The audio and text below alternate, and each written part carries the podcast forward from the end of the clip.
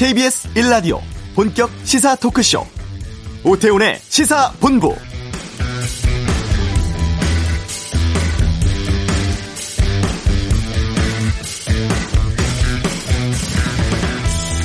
서울과 부산시장 포함해서 전국 21곳에서 재보궐선거 투표 진행되고 있습니다. 사전투표율이 역대 재보궐 가운데는 최고치 기록한 만큼 최종 투표율에서도 많은 관심 쏠리고 있는데요.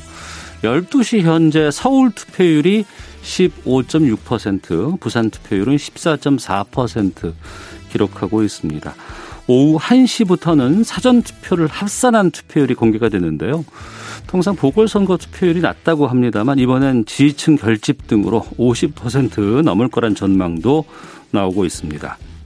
여야 모두 막판까지 투표 동료의 사활을 걸고 있고 지상파 방송 3사의 출구조사 결과는 아, 코로나19 무증상 자가격리자 투표 시간 고려해서 투표 마감 15분 후인 오늘 오후 8시 15분에 발표가 된다고 합니다. 오태훈의 시사본부 재보궐선거 특집으로 일부 준비하겠습니다. 전문가와 함께 이번 보궐선거 투표 상황 또 후보들 공약 좀 짚어보고 선거 이후에 정치권 판도도 살펴보는 시간 갖겠고요. 2부 아는 경찰 노원구 세모녀 살해범 신상 공개 또 관리소홀로 방치된 청학동 서당 안에 있었던 폭력 등에 대해 알아보겠습니다. 1시에 발표된 사전투표 합산 투표율 분석 포함해서 키워드로 보는 이번 보궐선거 상황 김성원의 뉴스 소다에서 다루겠습니다. 오태훈의 시사본부 지금 시작합니다. 네, 어, 보궐선거 드디어 막이 올랐고 투표 시작된 지 한 6시간 넘었습니다. 이게 보궐선거기 때문에 일부 지역에서만 치러지는 것입니다만 어, 대선 1년 앞둔 상황에서 여러 가지 좀 정치권의 파장이 큰 선거이기도 합니다. 오늘 1부에서 이 보선 집중 분석해보는 시간 갖도록 하겠습니다. 저희 시사본부에서 그냥 갈 수 없잖아 코너 진행하고 계시죠? 이종근 시사평론가 나오셨습니다. 안녕하십니까? 네, 안녕하십니까? 예. 그리고 저 오랜만에 모셨습니다. 예. 정치 전문 기자 김보협 기자 함께합니다. 안녕하십니까? 안녕하세요. 예. 먼저 다 서울 분이신가요, 지금? 주소지가? 네, 저 주소지 서울입니다. 예, 서울입니다. 예, 그럼 투표는 뭐 사전 투표 하셨습니까? 아니면 예, 오늘 오전에 하셨습니까? 저는 4월 3일에 예, 예. 종로의 한 주민센터에서 사전 투표를 어. 했습니다. 아, 종로에서 사전 투표 하셨고 저도 첫날 예. 첫날 어, 역삼동 네. 강남구 역삼동에서 사전 투표했습니다. 사전 투표 때 분위기들은 어땠어요? 이정우 평론가부터. 어, 사실 저는 오후 2시에 했어요. 예. 그래서 사전 투표 날이 금요일이었기 때문에 평일이어서 음. 어, 혹시 이 2시 정도면 점심 식사를 이용해, 이용하러 나온 직장인들이 없으니까 좀 한적하리라 생각을 했는데 네. 아주 많지는 않았지만 음. 그래도 줄 서서 기다리는 어떤 정도의 사람들이 있었다. 그래서 어, 의외로 어, 사전 투표에 평일인데도 불구하고 어, 꾸준히 네. 그런 그 유권자의 행렬이 있구나라는 음. 정도의 생각을 했습니다. 김보엽 기자님. 저는 3일 토요일이죠. 비가 예. 그때 비 많이 왔어요. 예, 비가 예. 많이 왔는데도 오후 3시 정도 했습니다. 어. 사람들이 꽤 많았어요. 그리고 어. 그 주민센터 1층에서 발열 체크를 하고 들어가기 때문에 네네. 네. 그 정도 선에서만 줄을 섰지 위에 기표하는 곳에서는 거의 줄은 없더라고요. 음. 예, 직업적인 관심이어서 어떤 분들이 오시나 이렇게 살펴봤는데 네. 특별히 연령대로 쏠림 현상 은 음. 없었던 것 같습니다. 어. 연령대나 성별이나 별로 차이가 없이 예. 요새 유행하는 말로 고루고루 음. 이렇게 유권자들이 참석하신 것 같습니다. 예. 이번 선거는 보궐선거, 재선거 이렇게 치러지는 것이고 예.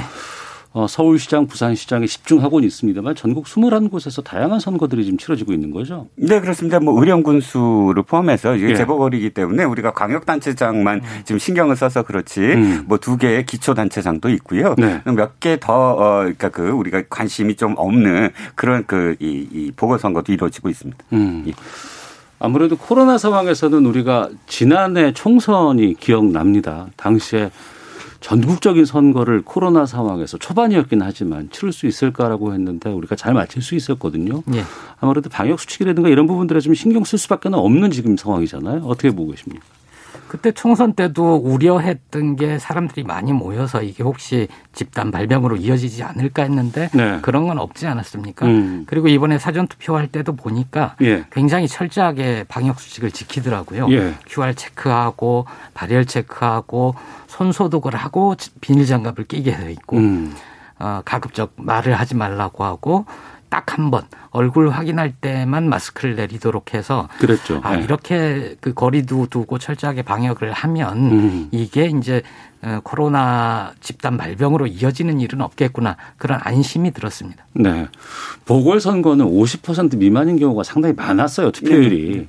근데 이번에는 좀 다들 뭐 여야 모두 50% 이상은 나오지 않을까 예상들은 하고는 계시는데 그 보궐선거기 때문에 평일날 치러지는 선거고 오후 8시까지 치러집니다. 네.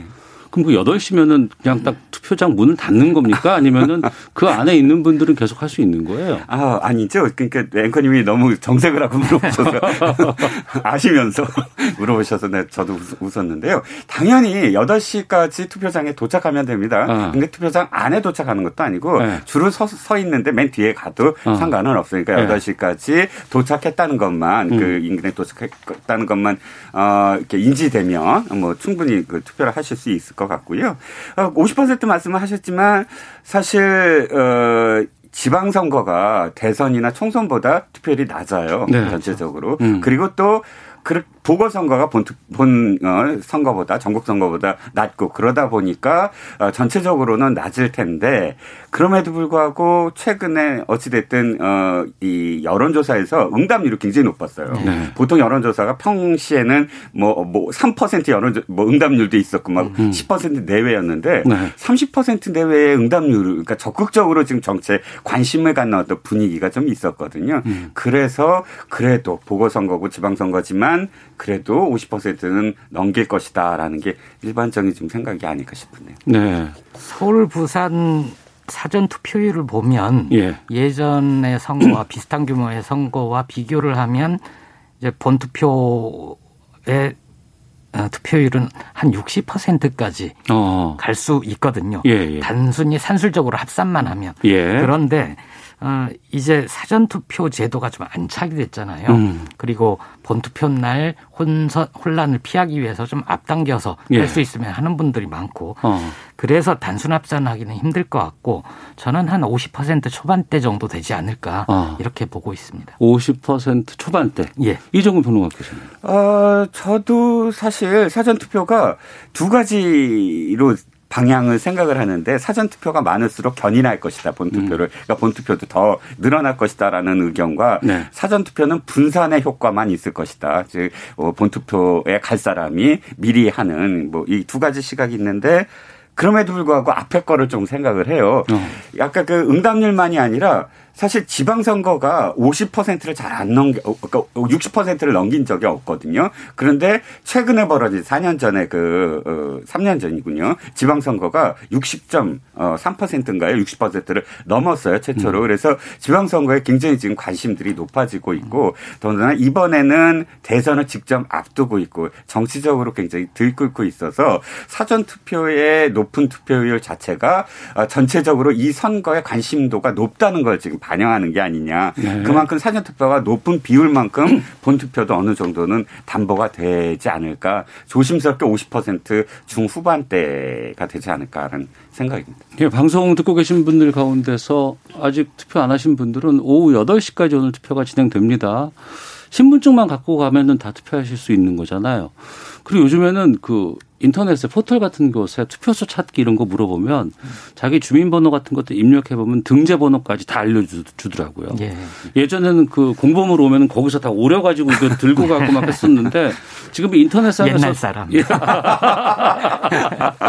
다그 번호가 나오니까 그냥 확인해보고 가서 등재번호 몇 번입니다라고 얘기해 주시면 쉽게 금방 금방 투표하실 수 있거든요. 네. 8시까지 좀 꼭 참여해 주시길 부탁드리겠고 그 우리 선거법이 상당히 좀 엄격하다라는 지적들 참 많이 있었습니다. 그리고 이제 투표 과정에서 오늘 이제 투표 날이기 때문에 네. 해서는 안 되는 이런 그 행동이라든가 뭐 사진 같은 것들 뭐 있다고 하거든요. 그것도 좀 알려주시면 좋겠습니다. 아, 네. 어, 일단 어, 투표소 내에서 사진을 찍으면 안 된다. 그건 지금 많이 다 아실 텐데. 기표소. 그렇죠. 네. 아니, 그러니까 투표소 안에서도 사실은, 어, 그러니까 그, 이 투표 용지를 사진을 찍거나, 아, 이거 절대 네. 안, 되, 안 되고요. 예. 대신 이제 허락하는 건 투표소 밖에서, 어, 예전에는 뭐 기호, 손으로 기호를 한다든지 이거를 금지했는데 지금은 음. 전부 다, 어, 그 허용하는, 그러니까 그 좀 더 이 완화된 어떤 상황이고요. 네. 물론 너무 당연하지만 투표소 안에서 특정 후보를 뭐 이렇게 그 이 지지하는 어떤 발언을 한다거나 혹은 어느 투표한테 어, 투표하는 게 좋아요라는 네. 어떤 어, 말을 한다거나 이런 것들이 사실은 금지돼 있죠 절대 네. 그리고 방역 수칙에도 위배됩니다 방역 수칙에도 절대 음. 대화를 하지 말라고 돼 있으니까 예. 이런 것들이 투표소 안에서 하면 안 되는 행동. 음. 예. 선거법을 떠나서 상식선에서 하면 될 것 같습니다. 특정 후보의 당선 음. 혹은 낙선을 목적으로 한 행위 이런 거는 투표일인데 가급적 자제를 해야 되는 거고요. 예. 이번에 문제가 됐던 게 그 맨손 위에 기표 도장을 찍은 정치인이 있었잖아요. 음, 예, 예. 이번에는 장갑도 나눠져서 장갑을 음. 벗으면 안 되고 가급적 대화도 최소화하고 이렇게 안내를 하고 있는데 그런 그 투표 지침도 잘 따라주시는 게 중요할 것 같습니다. 네. 청취자 4222번님 투표하고 왔는데 순조롭게 잘하고 있어서 특별하게 걱정 없을 것 같습니다. 2095님은 포항입니다. 구름 한 점 없는 하늘 산책하면서 방송 듣고 있습니다라고 문자들 보내주고 계십니다. 자, 오늘 8시 이후에 그러니까 방송 3사, 지상파 방송 3사 출구 조사를 8시 15분에 발표를 합니다.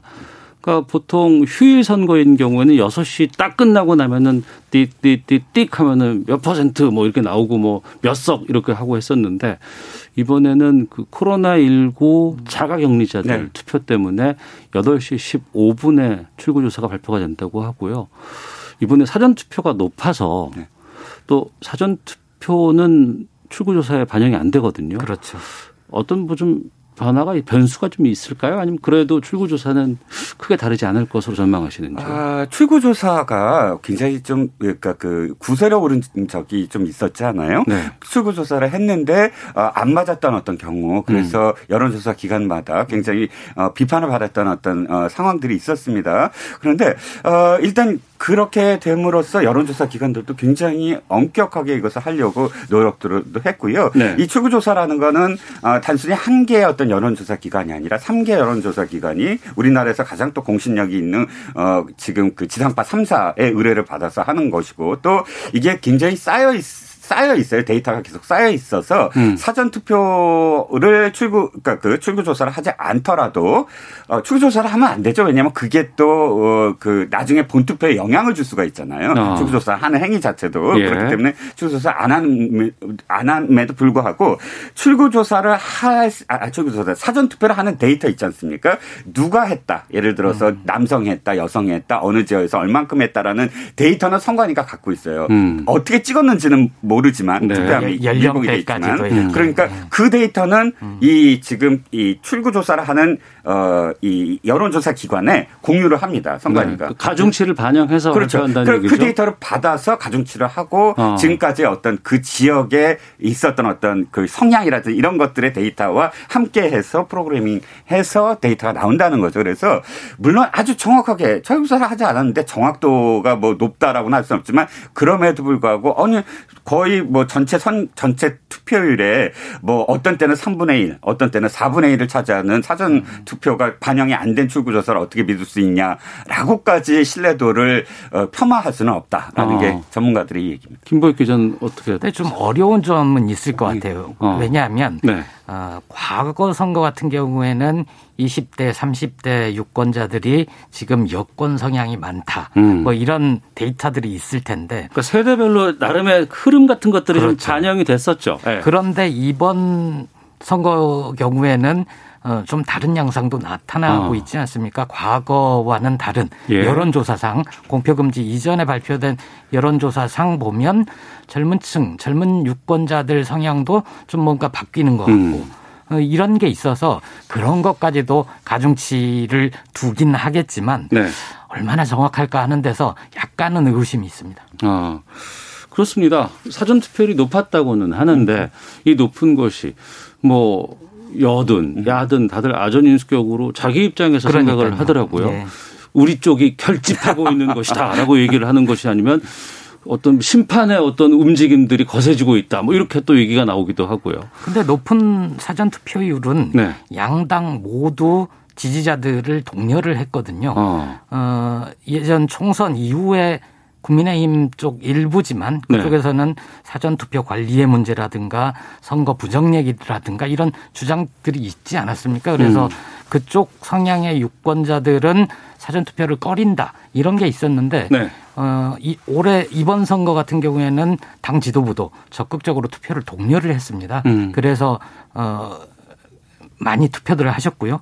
민주당 쪽에서도 보면 그 국민의힘보다는 이 국민의힘 쪽은 야권 성향의 유권자들이 이전부터 좀 결집돼 있는 양상이었고 네. 민주당 성향의 유권자들은 선거일이 다가올수록 좀 결집된 이완돼 있다가 결집되는 양상이었지 않습니까? 네. 그래서 양당 모두 음. 투표를 굉장히 독려를 했기 때문에 사전 투표율이 높았던 데는 그런 영향도 있는 것 같습니다. 네. 알겠습니다. 자, 오늘 8시까지 투표 가능하니까요. 많은 분들 투표 참여해 주시기를 부탁드리겠고요.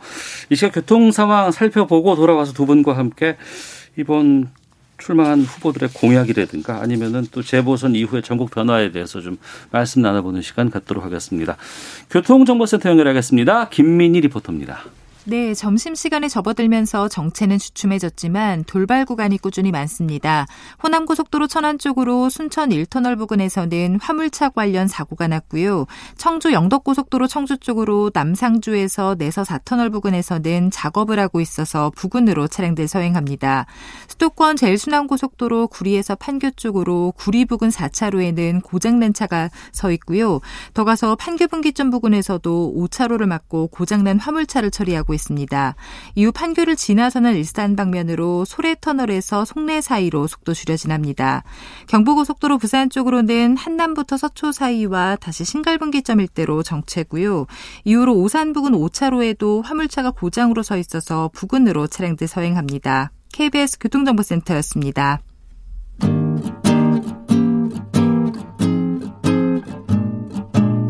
KBS 1라디오 오태훈의 시사본부 여러분의 참여로 더욱 풍성해집니다. 방송에 참여하고 싶으신 분은 문자 9730번으로 의견 보내주세요. 짧은 문자는 50원, 긴 문자는 100원의 정보 이용료가 붙습니다. 애플리케이션 콩과 마이케이는 무료고요. 시사본부는 팟캐스트와 콩, KBS 홈페이지를 통해 언제나 다시 들으실 수 있습니다.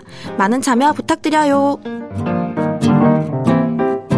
네, 시사본부 4.7 재보선 특집 이종구 시사평론가 김보협 정치 전문 기자와 함께 하고 있습니다. 이번 선거를 두고 여는 인물 중심의 선거다 이렇게 얘기를 하고 있고 야 쪽에서는 정권 심판의 선거다 이렇게 좀 어, 방향을 정하고 어, 여러 가지 선거 운동들을 해 왔습니다. 고소 고발 무슨 뭐 네가티브 뭐 의혹 제기 다양한 것들이 많이 부각되다 보니까 정작 공약이 없는 선거다라는 지적도 많이 나오고 있거든요. 먼저 서울시장 같은 경우에 갔을 때 두 분께서 이 공약들은 좀 살펴봐야 된다라는 것들 꼽으신다 그러면 짧게 짧게 좀 말씀해 주시면 좋겠습니다.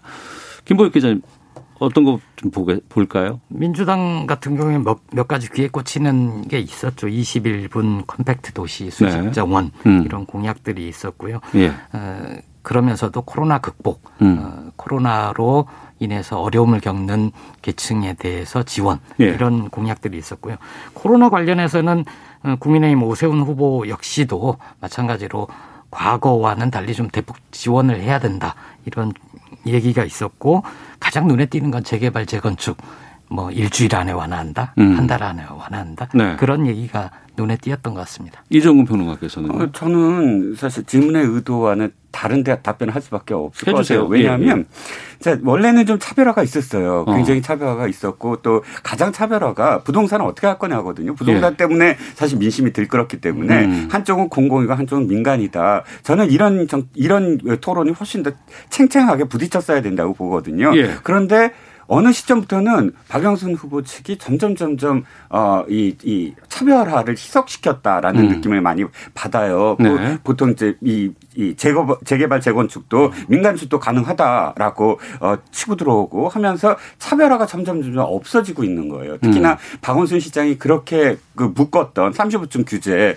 이건 정말 야당이 계속 주장하고 했던 건데 네. 이걸 박영선 후보가 또 갑자기 뒤집거든요. 음. 점점 이렇게 되다 보니까 양쪽 후보의 공약이 과연 그렇다면 어떻게 차이가 있느냐에 대해서 유권자들이 정확하게 인지를 이번에 못했을 것 같아요. 네. 그러면서 사실은 이게 어남 그러니까 내가 적격한 후보다보다는 남은 절대 안 된다 음. 이런 흐름으로 완전히 바뀌어 버려서 네. 유권자들의 어떤 그이 이 생각 속에 과연 이번에 양측 후보의 공약이 남는 게 있을까 이건 아무리 네거티브가 검증이지만 어, 거의 이 지금의 어떤 지금 상황은 비대칭 전략 그러니까 우리가 너무 불리하니까 이런 방법을 통해서라도 이, 이 하나의 어떤 그, 그 열쇠를 만회하겠다라는 어떤 상황이 이어지면서 그 후보의 정말 장점도 사실 가려지는 상황이 아니냐라는 음. 생각입니다. 네. 저도 동의합니다. 정책적 차별성이 두드러져 보이지 않은 선거였다. 음. 그리고 거짓말 대 정권 심판 네네. 네. 이것만 지나치게 눈에 띄었다라고 음. 생각합니다. 네, 근데 그 지나치게 눈에 띄었던 거짓말 대 정권 심판 네. 이 부분이 그 여론조사 공표 금지 기간 이후에 상당히 많이 확산이 됐거든요. 이건 어떤 영향을 줄 걸로 보세요? 짧게 말씀해 주신다면. 어, 저는 상당히 영향을 줄 것 같아요. 음. 이게 예, priming 이론이라고 해서 어, 점화 이론인데 어떤 상황이냐면 자신한테 어떻게 뭐 불리했을 때 논제 이슈를 하나 던짐으로써 기존의 어. 유권자들이 갖고 있었던 무엇인가를 잊게 만드는 효과. 예. prime 이론인데 지금 사실 국민들이 유권자들이 잊어버리고 있는 게 LH 사태예요. 어. LH 사태 한 2주 전까지 굉장히 크게 분노를 하고 그 이 결과를 지금 기다리고 있는데 한동안 결과가 경찰청 결과도 안 나오고 있고 검찰에 뭐 수사를 의뢰했지만 안 나오고 있거든요. 그리고 LH 사태로 인한 어, 현그 어떤 정부의 사실 어, 이율 배반적인 행동들 김상조 정책실장이라든지 이런 부분들이 갑자기 다 잊어버리고 있어요. 음. 뭐로 생태탕이라든지 혹은 뭐 무슨 구두라든지 근데 이건 의도적인 것이거든요. 생태탕이 생태탕을 먹든 설렁탕을 먹든 그건 중요하지 않은데 사람들은 그 간단하게 그 생태탕이라는 이미지 하나로 그 안에 들어가 있는 많은 사실 팩트 이것들을 집약적으로 그냥 네. 이 인식하게 만들었거든요. 음. 그래서 어 사실상 지금 어 그런 어떤 전략이 아니었느냐. 네. 예, 이 정치 혐오를 어. 일으켜서 지지율이 투표율을 떨어뜨리는 전략이라고 또 의혹이 제기되고 있는 거죠. 여기에 대해서 김보익 기자님. 투표율을 떨어뜨리려고 일부러 그런 것 같지는 않고요. 음. 오세훈 후보의 경우 검증 포인트가 좀 많았던 거죠. 네. 이게 네거티브냐? 어, 저는 그렇게 보지는 않습니다. 왜냐하면 공직 후보자의 도덕성, 적격성은 굉장히 중요한 거고 어, 오세훈 후보는 그게 본질이 아니라고 하지만 계속 말들이 바뀌었잖아요. 거기 음. 측량 현장에 안 갔다 기억 앞에서 겸손해야 된다 이런 모호한 얘기들이 어, 그 현장에서 목격했다는 사람들은 계속 등장을 하는데 예. 그러다 보니까 그쪽으로 더 명쾌하게 정리를 하고 넘어간 게 아니라 음. 계속 말만 반복됐던 거 아닌가 싶습니다. 네, 두 분의 그런 그 견해가 유권자들께서 또 어느 쪽으로 좀 반영을 하실지도 좀 궁금한 상황인데 부산 쪽도 좀 가보겠습니다. 시간이 많이는 없어서 부산도 좀 주목할 만한 공약들이 좀 있었습니까? 어, 부산도 사실 어, 비슷해요. 저는 가덕도가 굉장히 큰 이슈가 될 줄 알았는데. 어, 예, 예. 그, 초반에 그랬죠. 어, 네. 그런데 이제 또 물론 국민의힘도 그 가덕도를 적극적으로 했기 때문에 그게 큰 어떤 이슈가 되지 못했어요. 대통령까지 어, 내려가시면서 가덕도에 음. 대해서 말씀을 하셨는데도 불구하고 지금은 서울과 똑같은 양상입니다. 후보 개인의 어쨌든 그 부동산 의혹이라든지 여러 의혹이 제기되면서 부산에서도 공약이 양쪽 다 어떤 공약이 뚜렷하게 지금 인지되고 있지 않은데 네. 한 가지 이상한 건 뭐냐면 만약에 인물 선거라면 음. 양쪽이 좀 달라야 되지 않느냐. 네. 예를 들어서 오세훈 후보가 갖고 있는 문제와 박현준 후보가 갖고 있는 문제는 다르거든요. 전혀 음. 전혀 상황도 다르고 이슈도 다르고 또 물론 여당 후보들도 다르고 그렇다면 양쪽이 예를 들어서 벌어지더라도 어, 이 차이가 있어야 돼요. 네. 한쪽은 예를 들어 5% 이내야 되고 한쪽은 10% 이내야 되고 같이 경중이 있어야 되는데 지금 돌아가는 양상을 보면 양쪽 다 20%포인트의 선이 비슷하게 올, 이 격차가 벌어지고 있거든요. 15에서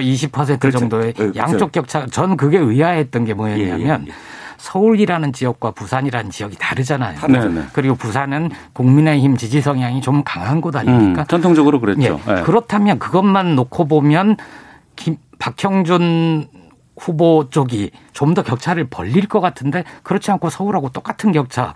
인게 참 의아했어요. 어. 그래서 저도 네. 의아해서 네. 이건 뭘까? 음. 그러면 지금 양쪽 다 인물이라든지 이런 게 아니라 그냥 구도로 짜여진 게 아니냐. 어. 즉 야당이 주장하는 대로 이건 인물이 어떤 잘못을 저질렀느냐 안 저질렀느냐에 대한 심판보다는 정권이 지금까지 뭘 잘못했느냐 안 했느냐에 대한 성향적 그 투표 아까 지지가 양쪽이 비슷한 그런 결과로 나타나지 않았나 네. 하고 생각을 합니다. 네. 부산 경우에는 제가 그쪽 지역을 자세히 아는 건 아니지만 음. 어, 인구가 좀 줄어들고 해서 제2도시를 인천한테 뺏기느냐 뭐 이런 얘기도 나오지 않습니까? 네. 그러면서 부산이 부산의 현재와 미래를 좀 논하는 그런 선거가 돼서 어떻게 해야 음. 부산이 더 많은 사람들이 찾아오고 예전의 영화를 되찾을 수 있는 그런 도시로 만들 수 있을 것이냐 그런 논쟁이 될 법만 또 했는데 네. 마찬가지로 네. 가덕도 처음에 네. 나오니까 가덕도 받고 이거 더뭐 네. 이렇게 가고 결국에는 후보 검증 문제로 도덕성 문제로 계속 논쟁이 되면서 서울 선거 양상하고 비슷해져 버렸죠. 음. 오늘 밤 한 11시 정도면 대략적인 윤곽이 나온다고 합니다. 예, 예. 11시쯤 된다 예. 그러면은. 예. 그리고 이제 당 격차가 한 5% 이상 벌어진다 그러면 뭐 유력, 뭐 당선 확실 이런 이제 표가 이제 붙게 되는 것이죠. 여당 입장에서 본다 그러면 어떤 성조표를 받으면 지금 아무래도 좀 전반적인 여론조사 지형이라든가 이런 것은 여당에 불리해 보이는 건 사실이기 때문에 선방을 했다고 볼 수 있을까요? 좀 전망해 보신다면. 광역단체장 선거 중심으로 하면 네. 어, 0대 2면 음. 여당으로서는 참패고 네네. 1대 1이라도 되면 음. 여당은 선방했다라고 얘기를 할 수 있을 겁니다. 예. 이라도 되면이라는 단어가 상당히 의미가 있네요. 일단은 공표 전에 네. 예, 발표했던 여론조사상 격차가 굉장히 컸기 때문에 음. 근데 저는 꼭 이 여론조사 결과가 실제 투표 결과로 이어질 음. 거다라고 음. 보지는 않습니다. 네. 여론조사는 전화 받아서 어. 응답하면 되는 거고 예. 투표라는 것은 굉장히 적극적인 행위잖아요. 예. 그래서 그렇게 격차가 벌어지지는 않는 결과가 나올 텐데 음. 과연 그 공표 금지 기간 동안 어, 민주당이 지지세를 확보를 해서 역전의 발판을 마련했느냐 네. 그렇지 않았느냐는 오늘 밤에 나오겠죠. 이정근 평론가. 1대1 저도 비슷합니다. 2, 대 0이면 뭐 완전히 참패고요. 음. 왜냐하면 지금 전 우리나라 국토 인구의 약 한 4분의 1 넘는 지금 인구가 유권자인 선거를 네. 치르지 않습니까? 서울 예. 합치면. 그러니까 그, 거기서 심판을 받았다는 건 굉장히 충격적일 텐데 그것도 어쨌든 표차, 예를 들어 두 자리 표, 표차나 득표율이 그것도 이제 관련이 있을 텐데 1대1도 사실 어디냐가 저는 중요할 것 같아요. 음. 어디냐가. 부산을 잃느냐, 서울을 잃느냐. 처음에는 부산에 좀 집중하는 듯한 어떤 느낌을 받았어요. 대통령도 네. 부산에 직접 내려가시고 가덕도를 아주 크게 지금 밀어붙여서 부산은 빼앗기면 안 된다는 그런 진짜 그 사수선을 걷느냐 생각을 했는데 거꾸로 지금 서울에 집중하는 모양새거든요. 네. 부산보다는. 네. 그래서 어 지금 만약에 서울을 잇는다 한다면 더 큰 타격이 아닐까. 왜냐하면 서울에 그만큼 지금 또 화력을 집중한 어떤 어 느낌이라서 1대1도 어, 지역에 따라 좀 다를 것 같아요. 음. 타격은 입을 만큼 이미 입은 거죠. 저는 여든 야든 어, 선거 결과가 어떻게 나오든지 간에 네. 양쪽 다 선거 끝난 뒤에 혁신의 바람이 불 거다. 이대로 어. 다음 대선을 맞을 수는 없다. 예. 그런 생각이 들 거고요. 특히 민주당 어, 문재인 정부 경우에는 왜 유권자들이 이렇게 우리한테 등을 돌렸나 음. 화가 났나 어, 배신감을 느끼나 네. 여기에 대해서 근본적인 성찰을 해야 되고요. 예, 예. 국민의힘 역시도 공표금지 이전에 여론조사에서는 이렇게 큰 격차를 벌이면서 민심을 얻는 듯한 어, 그런 분위기였는데 결과가 어떻게 나오면 거기에 대해서 또 마찬가지로 큰 후유증이 있을 거고 평가를 하고 어, 새로 뭔가를 또 시도를 해봐야 되는 거죠. 네. 그러니까 선거 결과에 따른 정치권의 뭐 성적표 이후에 이제 파장이라든가 어떻게 전망하세요? 아, 일단 정계 개편은 양쪽 다 일어날 겁니다. 네. 뭐 기자께서 말씀하신 그 거기 비슷한 어떤 톤이죠. 양쪽이 어떤 방향으로 그 정계 개편을 이룰까, 급격할까, 아니면 완만하게 할까. 그 거기에 어떤 차이가 승패랑 연관이 있는데 한 가지 그냥 재미있는 건 어, 올드보이의 귀환. 뭐 이해찬과 김종인 양쪽 다 기한은 똑같은 조건에서 이루어질 것 같아요. 즉, 음. 어, 0대 2로 만약에 에, 지금 민주당이 진다 네. 했을 때는 역시 선거에 이기는 사람이 돌아와야 된다라는 음. 추대론이 이해찬을 불러일으킬 때고 네. 똑같은 상황 0대 2로 국민의힘이 이긴다 그러면 음. 이겨본 사람을 다시 데리고 와야 된다라는 어. 상황으로 김종인이 비대위원장을 다시 어, 뭐 추대해야 된다 이런 상황이 올지도 모른다. 그래서 네. 올드보이의 귀환의 어떤 조건 뭐 이렇게 생각이 듭니다. 예. 대선 1년 남은 상황이기 때문에 이 성적표를 기반으로 해서 이제 판을 다시 짜야 되거든요. 야당의 입장을 본다 그러면 국민의힘 같은 경우에는 지금 비대위 체제인데 김종인 비대위원장이 내일 최고위원 회의 마치고 나면은 본인은 나갈 거다 안 돌아온다 이렇게 선언까지 한 상황입니다. 그러면 또 주호영 원내대표도 이제 5월이면 임기가 끝나게 되는 것이고 당 대표와 원내대표를 새로 뽑아야 되는 상황에서 거기다가 또 곧 있으면은 이제 대통령 후보 경선 또 준비를 해야 되는 거거든요. 국민의힘은 어떤 길을 가게 될까요? 국민의힘 같은 경우에 김종인 위원장이 네. 오히려 임기가 끝났는데 안 나가고 있으면 그게 더 이상한 거죠. 그리고 음. 언제 다시 돌아오더라도 네. 어, 지금은 일단 깨끗하게 나가는 게 맞고요. 저희 음. 제주도 가서 좀 한동안 쉬실 거라는 얘기는 들었는데 네. 어, 원래는 그 선거 결과가 좋지 않으면 김종인 위원장은 제3지대에서 어. 떤 역할을 하면서 대선 때 현재 국민의 힘이든 예. 아니면 예. 어, 이렇게 뭔가를 대선에서 역할을 하고자 했을 겁니다. 근데 이제 만약 국민의힘의 완승으로 결과가 나온다면 국민의힘 쪽 안에서 어, 잘 이끌어 주신 저분 음. 다시 모셔야 되지 않겠나. 초선들 중심으로 아마 그런 움직임이 있을 것 같습니다. 네.